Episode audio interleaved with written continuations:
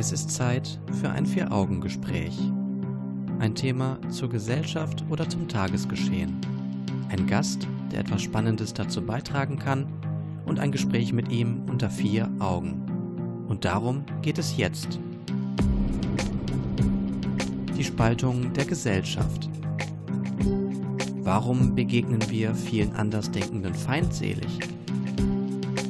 Wie kann die Gesellschaft wieder zusammenwachsen? Das Vier-Augen-Gespräch mit Stefan Seefeld und Florian Hilf. Die Zeiten, in denen wir leben, sind rauer geworden. Wir als Menschen sind rauer geworden. Egal ob bei den Dieselfahrverboten, dem Umweltschutz im Allgemeinen oder in Bezug auf das Umweltsauvideo des WDR. Meinungsverschiedenheiten werden nicht mehr ausdiskutiert. Stattdessen brüllen sich die Menschen nur noch an und drohen mit Mord und Totschlag. Wir müssen nicht warten, bis dies in Gewalt umschlägt. Das ist längst geschehen. Einzeltäter wie den Attentäter von Halle oder den Mörder von Walter Lübcke gibt es schon. Es scheint nur noch eine Frage der Zeit zu sein, bis sich solche Fälle häufen. Höchste Zeit, um über die Spaltung der Gesellschaft zu sprechen. Und in diesem Sinne, willkommen zum Vier-Augen-Gespräch, Florian Hilf. Guten Abend, Stefan. Abend. Was meinst du, ist der Ton in unserer Gesellschaft wirklich rauer geworden oder kommt einem das vielleicht auch aufgrund der Berichterstattung nur so vor?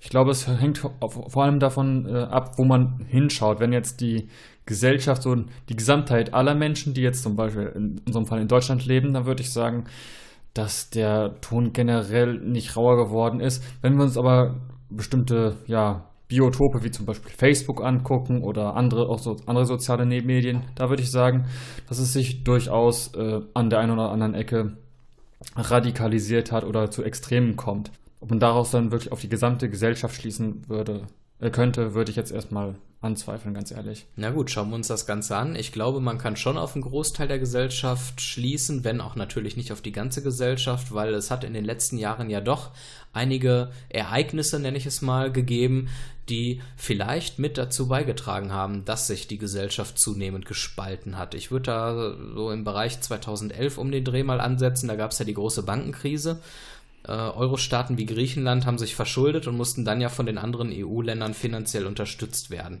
Da sind dann Milliardensummen geflossen von uns in die Schuldenländer und ich glaube, das hat auch schon mal nicht innerhalb Deutschlands, aber auf Europa gesehen für einigen Unmut gesorgt und die verschuldeten Länder hingegen, die waren so ein bisschen gezwungen, diesen harten Sparkurs durchzubringen.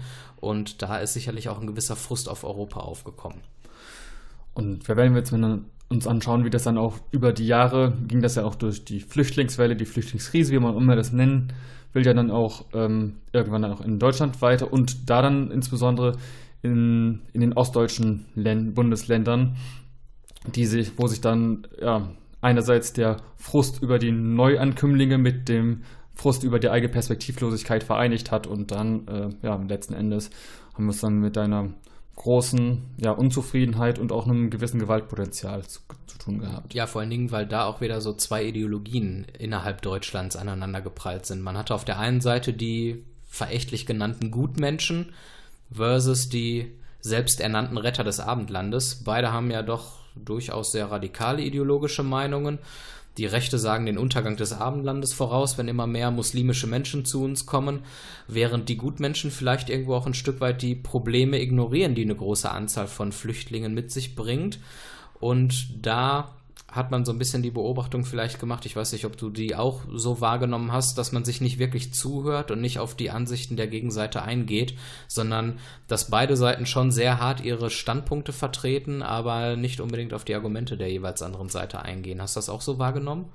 Das auf jeden Fall. Was ich dann auch noch dazu äh, benennen möchte, ist unbedingt auch noch der Leitkulturbegriff, der dann spätestens dann mit der, mit der Flüchtlingskrise noch mal neue Energie, neuen Wind bekommen hat und insofern haben wir es dann ja auch ja, spätestens Ende 2018 mit einer hochemotionalisierten Debatte zu tun gehabt, die für Sachargumente ja kaum noch zugänglich war. Vielleicht sollten wir kurz nochmal für alle Leute sagen, worum ging es in der Leitkulturdebatte eigentlich genau?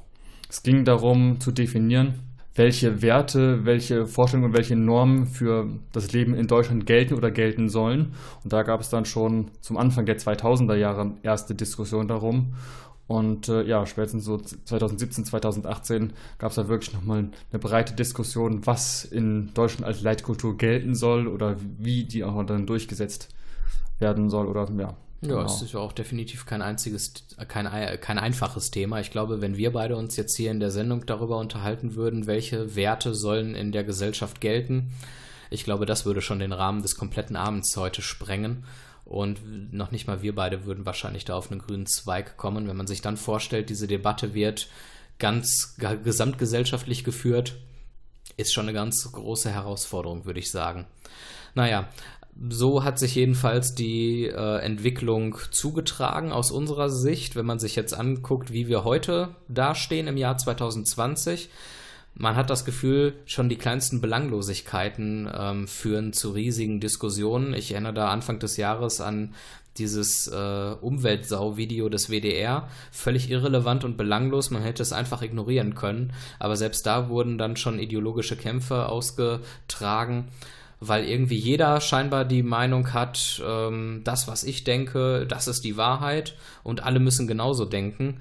Und wer eine andere Meinung hat, dem unterstellt man dann nicht mehr bloß einfach nur falsch zu lügen. Das wäre ja noch halbwegs nachvollziehbar, in Anführungszeichen, sondern man unterstellt den Leuten ja gleich, dass die mit Absicht gegen sein Land handeln wollen. Also die riesengroße Verschwörung äh, ja, schwer Das Interessante finde ich noch gerade bei dem Umweltsau-Video, dass das ja von einem Dortmunder Chor noch gesungen worden ist. Richtig. Dass im Nachgang auch dann von ähm, dahinterstehende, dahinterstehende Organisation betont worden ist, dass es so eigentlich nie das Licht der Welt hätte, das Licht der Öffentlichkeit hätte erblickt, äh, hätte erblicken sollen oder äh, erblicken dürfen.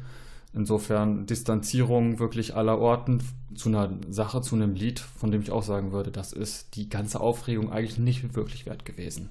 Na gut, so ist die Entwicklung und jetzt leben wir in einer sehr gespaltenen Gesellschaft, so zumindest unser Eindruck. Wir werden im Laufe der Sendung darüber sprechen, warum diese Entwicklung überhaupt zur Spaltung führte, was waren denn die ausschlaggebenden Punkte.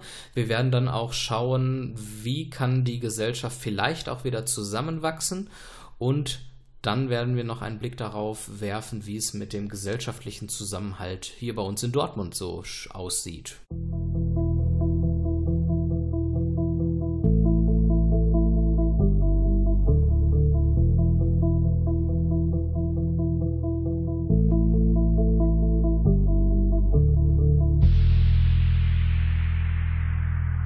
Gründung der Europäischen Wirtschafts- und Währungsunion hat im Verlauf ihres Bestehens auch zu mannigfaltigen Problemen geführt, die so oder nicht in dieser Form absehbar waren. Genau, wir haben uns da mal einen Text des Max-Planck-Instituts für Gesellschaftsforschung von Ralf Dahrendorf angeschaut. Der hat äh, was sehr Interessantes geschrieben und da würde ich gerne mal einen Satz zitieren. Und zwar, die ursprünglich elf Gründungsmitglieder unterschieden sich im Hinblick auf ihr Produktionsniveau, die Struktur ihrer nationalen Tarifverhandlungssysteme, ihre Inflationstoleranz und damit letztlich ihrer Stellung als Hardwährungs- oder Weichwährungsländer. Zitat Ende. Und das finde ich relativ spannend. Ähm, viele wirtschaftliche Aspekte waren im Rahmen dieser Länder auch schon unterschiedlich. Trotzdem hat man dann eben eine Währungsunion eingeführt, den Euro halt und diese Probleme, die durchaus schon Anfang der 90er analysiert wurden, hat man nicht bedacht. War das naiv von den Leuten? Was meinst du? Naiv nicht unbedingt, aber nicht unbedingt so, ja, so weitsichtig, wie man das vielleicht vermuten würde. Also teilweise gab es, glaube ich, auch schon damals dann so ja, Widerstände dagegen, ob, ob es wirklich eine gute Idee ist, die Länder so zusammenzuführen, aber mit Blick darauf, dass es halt eine, eine Eurozone oder eine, auch eine Zusammenführung Länder halt durch die Eurozone wünschenswert, als wünschenswert angesehen wurde, wurde dann vielleicht, wurde sich dann auch dazu entschieden, ja, diese Probleme, diese möglichen etwas beiseite zu lassen. Okay, also da war die Idee so wichtig und so groß, dass man dann sich mit der Kritik scheinbar gar nicht auseinandersetzen wollte. Hat dann ja dazu geführt, dass es dann zur Finanzkrise 2010 kam und die gegründete Eurogruppe dann im Rahmen dieser Krise viel Macht hatte und den armen oder der ärmeren Ländern die Regeln zum Weg aus der Krise diktieren konnte. Und da möchte ich jetzt nochmal einen Satz aus dem Text zitieren, der sehr spannend ist. Und zwar, Zitat, den Schuldnerländern blieb nichts anderes übrig, als die von der Eurogruppe beschlossene Politik der fiskalischen Autorität und der inneren Abwertung als alternativlos anzunehmen. Die Entscheidungsfindungsprozesse in der Europäischen Union hebelten so ein wichtiges demokratisches Prinzip aus, die Möglichkeit, zwischen zwei unterschiedlichen Politikprogrammen wählen zu können. Zitat Ende. Und ich glaube, das ist ein ganz wichtiger Punkt. Denn wenn die Bevölkerung, die das natürlich mitbekommen hat, das Gefühl hat, man kann die Politik nicht mehr selber bestimmen, es wird einem etwas aufs Auge gedrückt, dann zweifelt man natürlich irgendwann auch an diesem System Europa, an der Gemeinschaft. Und das führt sicherlich dazu, dass ähm, die reichen und die ärmeren Länder und deren Bevölkerung so ein bisschen gegeneinander, ja, fast schon ausgespielt wurden. Gegeneinander aufgebracht und vor allen Dingen denke ich, man, man führt das natürlich auch zu Misstrauen der Führung des jeweiligen eigenen Landes. Und ähm, ja, insofern auch ja, zu einer ja fast schon könnte man sagen, zu einer zerrissenen Republik. Jedenfalls mit, mit Bezug auf Deutschland wäre das dann auch ein Begriff, den dann auch der Armutsforscher und Sozialforscher Christoph Butter, Butterweckel geprägt hat, der äh, dann auch gesagt hat, ja, ähm, insbesondere aus wirtschaftlichen Erwägungen heraus können zu große Unterschiede wirklich zu einem eklatanten Riss und einer Zerspaltung der Gesellschaft führen.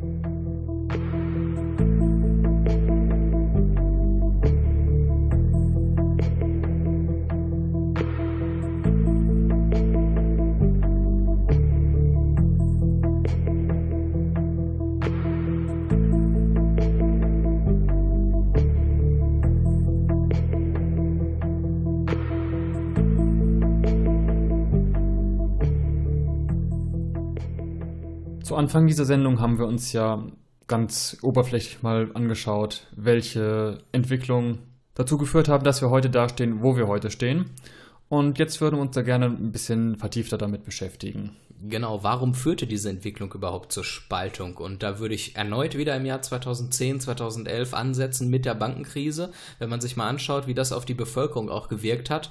Man hat irgendwie gesehen, die Banken, also die Reichen, verzocken unser Geld, teilweise mit illegalen Methoden und die Armen, also die ärmere Schicht oder die Mittelschicht, die muss dafür dann wieder blechen, weil das Ganze natürlich aus Steuergeldern finanziert wurde. Ne? Mit Steuergeldern wurde dann ja ähm, mit Maßnahmen die Banken gerettet. Und ähnlich sieht es dann eben auch mit der Euro-Krise und der Griechenland-Rettung damals aus. Das Geld wurde dann in diese Länder gepumpt. Und wir hatten ja immer so den Eindruck, äh, weil diese Länder nicht vernünftig gewirtschaftet haben, musste man das machen und sind die pleite gegangen. Hattest du auch so den Eindruck, dass die Medien das vermittelt hatten damals? Also auf jeden Fall hatte ich den Eindruck, dass die, ja, die Rettung dieser Länder und vor allem die Art und Weise als alternativlos wirklich nicht nur aufgenommen, sondern auch ja, so wiedergegeben worden, worden ist, sodass äh, ja, dieses Vorgehen wirklich auch ohne eigentlich nicht zu hinterfragen sein gewesen sein sollte. Aber soll ich dir mal meine Vermutung sagen? Selbst wenn man diese verschiedenen Alternativen, die es vielleicht gegeben hätte, wenn man die aufgezählt hätte, ich glaube, das hätte noch nicht mal großartig zu einer Änderung beigetragen, denn die Komplexität dieses Themas und die Mechanismen, die dort wirken, äh, ne, wir reden von europäischer Wirtschaft, super komplexes Thema, das ist für die allermeisten, glaube ich, nicht nachvollziehbar. Da muss man, glaube ich, jahrelang studieren und sich reinlesen, bis man da mal alle Mechanismen versteht. Und da wurden natürlich dann einfache Feindbilder von Populisten geschürt. Und das hat sicherlich äh, dazu beigetragen, dass man dann so ein bisschen auch gegeneinander aufgewiegelt wurde. Und dann ging es ja wieder in der Flüchtlingskrise weiter. Und ich sag mal, so Schwarz-Weiß- oder Ja-Nein-Lösungen sind natürlich auch sehr dankbar, um dann halt äh, unsichere Bevölkerungsschichten dann damit, ja, direkt anzusprechen und ihnen auch vermeintlich einfache Lösungen zu präsentieren. Und, in, und dadurch haben natürlich dann auch die ja, populistische Parteien wie die AfD einen größeren Zulauf oder erstmal größere Zustimmung erhalten können. Wobei man da sagen muss, dass ähm, durchaus andere Parteien eine gewisse Mitverantwortung daran tragen. Wenn wir uns nochmal die Flüchtlingskrise anschauen, ähm, damals gab es ja durchaus auch schon vorher abweichende Meinungen zu dem Thema. Also zum Beispiel abweichende Meinungen wie die kritische Haltung bezüglich der Flüchtlinge und des Islams. Und diese abweichenden Haltungen wurden lange nicht ernst genommen, weil man dachte, dass nur wenige Leute so denken. Und ich weiß nicht, ich glaube, du bist da nicht ganz meiner Meinung, korrigiere mich da gerne. Ich habe immer den Eindruck gehabt, dass linke und grüne Parteien auch jahrelang einen Diskurs verhindert haben in dem Bereich und selbst sachliche Kritik als rechtes Gedankengut abgestraft haben. Und ich glaube, jeder, der sich schon mal nicht ernst genommen fühlt und zusätzlich irgendwie dann noch beschimpft wurde als Nazi, der weiß, dass das eher Wut und Frust erzeugt. Und das ist, glaube ich, besonders halt im Osten der Fall gewesen. Und wenn dann natürlich so eine Partei wie die AfD ankommt und diesen Menschen einerseits das Gefühl gibt, ernst genommen zu werden und andererseits noch ähm, bestärkt und die Meinungen radikalisiert inhaltlich, dann kann man zwei und zwei gut zusammenzählen, dass man zu den Wahlergebnissen kommt, die wir jetzt haben, gerade in den östlichen Ländern. Mm, ja, klar, auf, ich meine, auf dem ja, auf der linken Seite des politischen Spektrums gab es dann natürlich, ähm, wie du sagst, seitens der Grünen und der Linken Teil, teilweise ja erstmal die Tendenz dazu, Dinge erstmal ein bisschen runterzukochen und vielleicht auch, vielleicht auch zu beschönigen. Aber auch umgekehrt gab es dann auf ja, einer immer noch ja, durchaus als links zu bezeichnenden Partei der immer noch existierenden SPD ja auch ähm, da teilweise Bestrebungen, sich eher ähm, in die Mitte oder vielleicht auch so eher in, in die rechte Richtung zu bewegen. Ich denke da an Thilo Sarrazin, der ähm, 2010 die These und vor allem so ein ganzes Buch veröffentlichte, Deutschland schafft sich ab und insofern, ja, ähm, kann man sagen, alles andere als linke Thesen zu vertreten. Wobei ich das relativ spannend finde, dass du das ansprichst, weil, wie du gesagt hast, war das ja schon 2010, also fünf Jahre vor der Flüchtlingskrise. Selbst da war man bereits schon an dem Punkt und konnte irgendwo einen, ja, einen wunden Punkt in der Gesellschaft treffen. Denn das Buch war Bestseller monatelang und wurde wirklich von vielen Leuten im Land gelesen. Ähm, konnte damit also auch wirklich ja, eine Stimmung aufnehmen oder auch dafür sorgen, dass eine halt ja, bestimmte Auffassung, bestimmte Überzeugungen da dann auch durch dieses Buch so ein bisschen kanalisiert worden sind. Glaubst du, dass man auf dieses Buch damals vielleicht auch falsch reagiert hat, dass man es zu sehr und zu populistisch auch verurteilt hat, anstatt mit gnadenlosen Fakten und sachlichen Argumenten gewisse krude Thesen, die im Buch stehen, zu widerlegen oder auch vielleicht einfach mal zugestehen, dass äh, Sarrazin vielleicht gewisse Punkte berechtigterweise anspricht, aber vielleicht nur die falschen Schlüsse dann zieht? Ich würde auf jeden Fall sagen, dass diesem Buch zu der Zeit ein ja, extrem weiter Raum gegeben worden ist und, also, und seinen Inhalten und insofern halt eine ja, sachliche Diskussion auch kaum möglich war. Das würde ich vor allen Dingen feststellen wollen. Okay. Also scheint es so zu sein. Wir hatten viele einschneidende Erlebnisse in den letzten fünf bis zehn Jahren, die sehr ja, auf uns gelastet haben, sei es die Bankenkrise, sei es die Flüchtlingskrise und die ganze Diskussion rund um das Thema. Und äh, das scheint alles mit dazu beigetragen zu haben, dass die Gesellschaft sich gespalten hat. Wir werden gleich im zweiten Teil noch weitere Punkte anführen, die diese Mechanismen noch ein bisschen befeuert haben. Relativ spannend, bleibt auf jeden Fall dran. Bis gleich. Es ist Zeit für ein Vier-Augen-Gespräch. Das Vier-Augen-Gespräch mit Stefan Seefeld und Florian Hilf. Ihr hört das Vier-Augen-Gespräch im Bürgerfunk auf Radio 91.2 und als Podcast auf vieraugengespräch.de, auf Spotify, Enervision und iTunes. Thema der Sendung lautet die Spaltung der Gesellschaft und mein Gast in dieser Folge ist Florian Hilf. Guten Abend nochmal. Guten Abend. Wir haben darüber gesprochen, wie die Entwicklung der letzten zehn Jahre dazu geführt hat, dass wir jetzt äh, zunehmend zu einer gespaltenen Gesellschaft geworden sind. Dann haben wir darüber gesprochen, warum diese Entwicklung eigentlich zur Spaltung geführt hat. Und da fallen uns noch mehr Punkte ein. Und ich würde dir, Florian, jetzt einfach mal ein, zwei Begriffe um die Ohren knallen und du sagst dann mal was dazu. Und zwar Stichwort Kapitalismus, Stichwort Werbung. Fangen wir mal mit Kapitalismus an.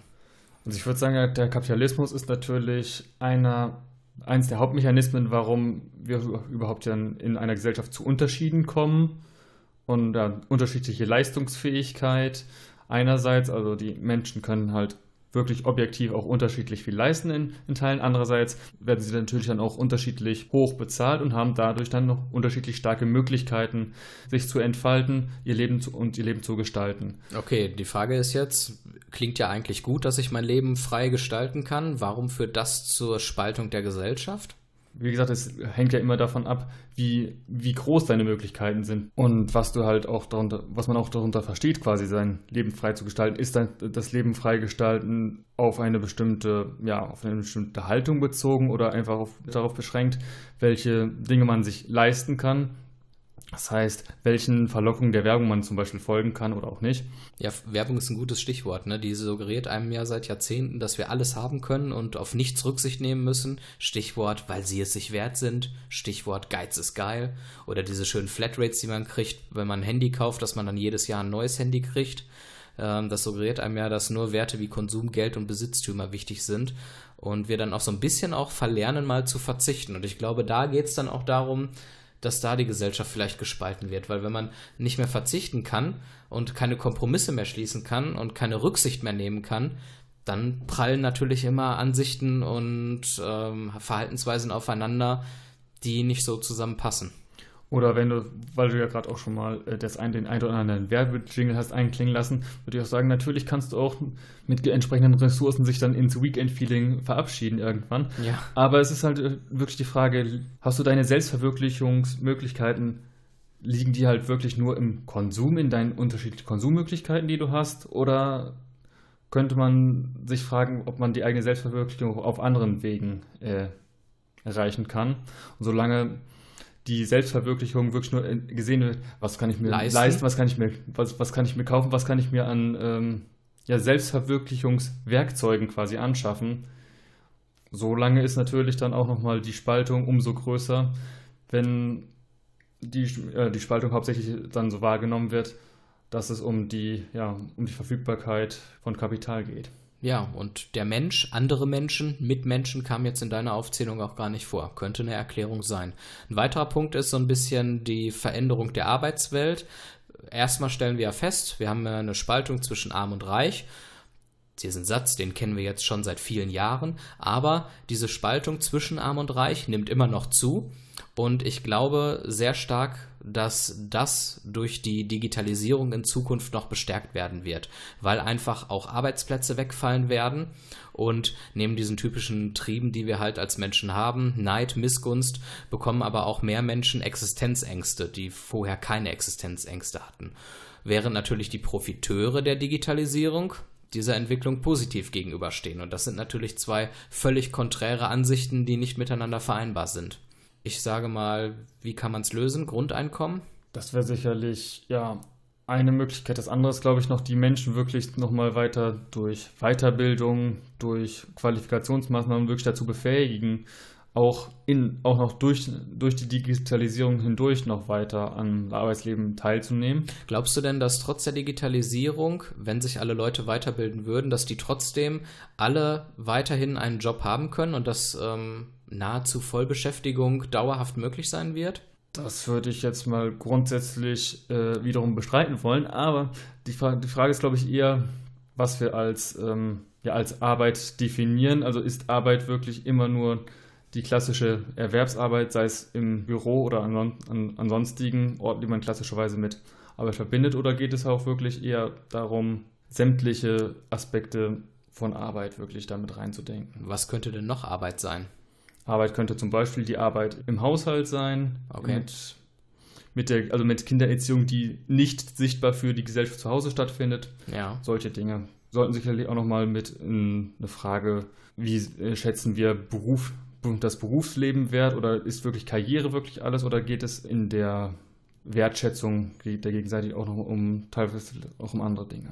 Tja, du bringst, bringst da fast schon die Lösung ein, wie die Gesellschaft wieder zusammenwachsen kann, wenn du vielleicht auf andere Werte hinweist, die wichtig sind, ähm, was die Gesellschaft wieder zusammenführen kann. Das wollen wir nicht nur in ein, zwei Sätzen abhandeln, sondern da werden wir jetzt gleich noch etwas ausführlicher darüber sprechen.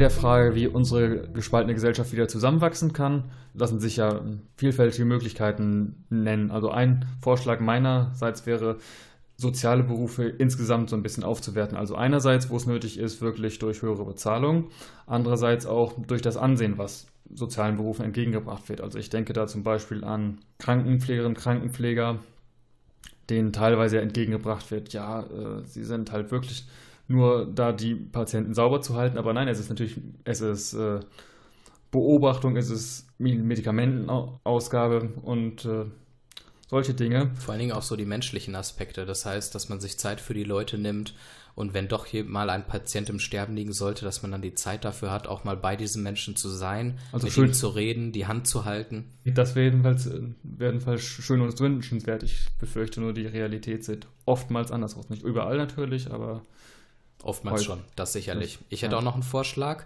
Berichterstattende Medien müssten einen besseren Job machen im Sinne von Themen weniger skandalisieren und damit die Stimmung aufpeitschen. Ich sage nur Stichwort Pferdelasagne, Stichwort Christian Wulff-Affäre, Stichwort Schweinepest. Und auch könnten die Medien etwas konstruktiver mit Fakten in Bezug auf den Klimawandel umgehen. Da hat man mal dann die andere Seite im Blick. Ähm, da könnte man sicherlich auch viel erreichen, weil Medien berichten ja in der Regel nur über die Dinge, die schlecht laufen und in Zeiten, in denen sie Klicks generieren müssen und Geld verdienen müssen, ist es dann immer schwierig, wenn dann Nachrichten skandalisiert werden und zu einer schlimmeren Stimmung und Spaltung beitragen. Ich meine, es ist ja auch ein, St ein, Stück weit verständlich, weil auch natürlich die Journalisten, die ihren, die ihr Berufsbild natürlich noch nicht so ganz ändern können oder wollen, haben natürlich auch ein ein Interesse daran, erstens ihren, ihr eigenen Arbeitsplatz und dann auch ihr ganzes ähm, Berufsfeld noch so weit zu erhalten. Und auch da haben wir Tendenzen dazu, dass sich das Ganze so ein bisschen ändert momentan. Definitiv.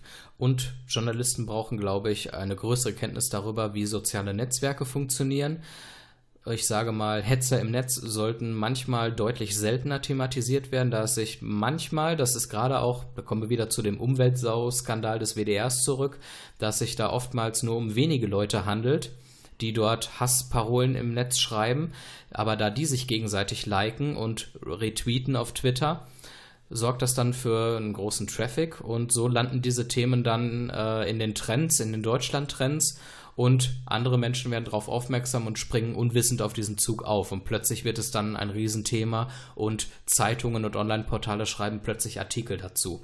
Das ist so tatsächlich auch beim Umweltsau-Skandal gewesen. Das haben wirklich nur ganz wenige Leute haben da Mist geschrieben, aber plötzlich wurde es dann halt riesengroßes Thema in den Medien. Was ich vor allen Dingen auch einfach äh, interessant finde, weil das ja originär quasi aus dem öffentlich-rechtlichen Raum kam Insgesamt finde ich aber auch bei den öffentlich-rechtlichen spannend, dass sie natürlich sollen sie ähm, vielfältige Meinungen abbilden. Aber wenn dann vielfältige Meinungen abbilden heißt, wir zeigen besonders auffällige Facebook-Posts und das ist dann unsere Art und Weise, sämtliche Meinungen zu Wort kommen zu lassen, ja, würde ich eher nochmal drüber nachdenken wollen, ob ein Facebook-Posting wirklich als ja, Meinungs- oder als Teil der gezeigten Meinungsvielfalt wirklich ähm, dienen sollte. Ja, das stimmt.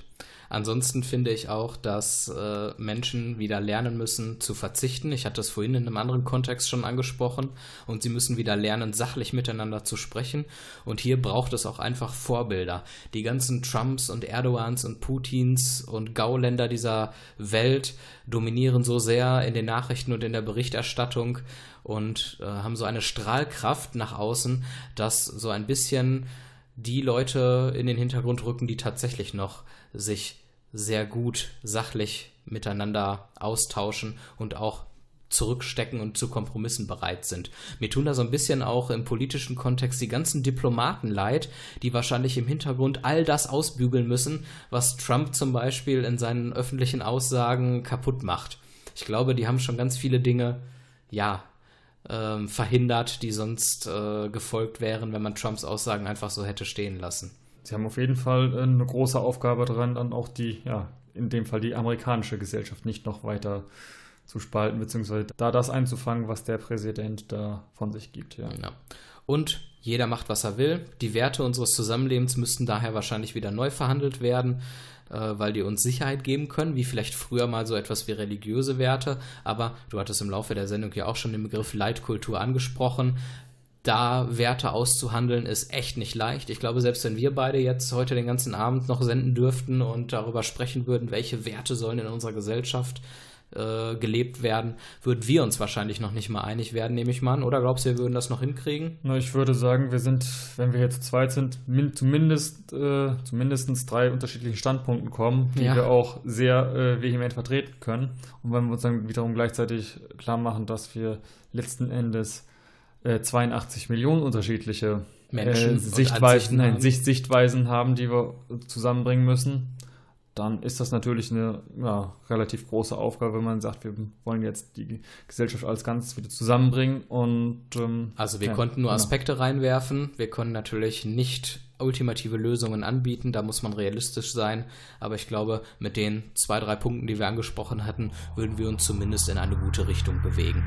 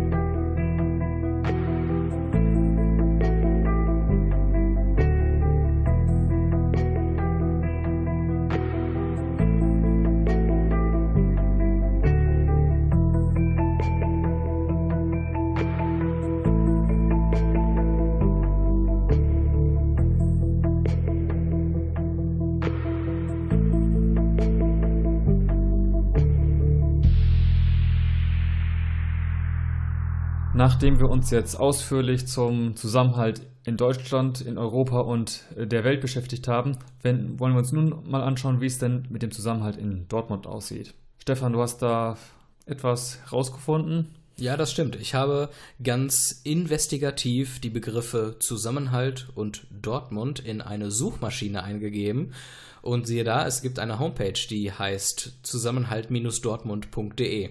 Nennt sich Tsunami, Zusammenhaltsnarrative miteinander erarbeiten, klingt ein bisschen akademisiert und sperrig. Das ist ein Praxisforschungsprojekt und das will sich mit und in Dortmund mit der Bevölkerung ja auf die Suche nach äh, trag- und zukunftsfähigen Narrativen des gesellschaftlichen Zusammenhalts machen. Auf Deutsch, etwas einfacher ausgedrückt, zusammen mit den Dortmundern wollen die herausfinden, wie man in der heutigen Gesellschaft bei aller Verschiedenheit, die es gibt, auf gemeinsame Nenner kommen und zusammenhaltsstiftende Motive entwickeln kann. Da gab es auch schon diverse Tagungen und Veranstaltungen, zu denen die sich getroffen haben. Wenn man sich die Homepage anguckt, zusammenhalt-dortmund.de, dann macht die so ein bisschen den Eindruck, als wäre das Projekt etwas eingeschlafen. Aber eine Kontaktaufnahme mit den Verantwortlichen ist da durchaus möglich und die bietet da sicherlich weitere spannende Infos. Da könnt ihr gerne mal reinschauen und eine direkte Beteiligung ist darüber auch möglich, wenn man die Verantwortlichen dort anschreibt. Äh, da können die einen definitiv auch mit ins Boot holen. Finde ich eine spannende Sache. Hätte ich so gar nicht gedacht, dass es explizit zu dem Thema sogar eine eigene Gruppe in Dortmund gibt. Und ich meine, mit Blick darauf, dass halt so ein Diskussionsprozesse ja wirklich auch eher wahrscheinlich im persönlichen Zusammenspiel entstehen, finde ich es auch gar nicht mal so tragisch, dass jetzt vielleicht auf der Webseite da jetzt nicht so allzu viel zu finden ist. So sieht's aus. Gut, wir wären an dieser Stelle schon am Ende der Sendung angekommen. Vielen Dank, Florian, für das Gespräch. Danke, Stefan. Unsere Sendung, diese und alle bisherigen, gibt es auf unserer Homepage zum Nachhören und Abonnieren als Podcast, vieraugengespräch.de. Schaut einfach mal rein, abonniert uns auf Facebook und Twitter, dann bleibt ihr immer auf dem neuesten Stand. Und ansonsten hören wir uns in der nächsten Woche wieder. Bis dahin einen schönen Abend noch und einen guten Start in die neue Woche. Bis dann, tschüss.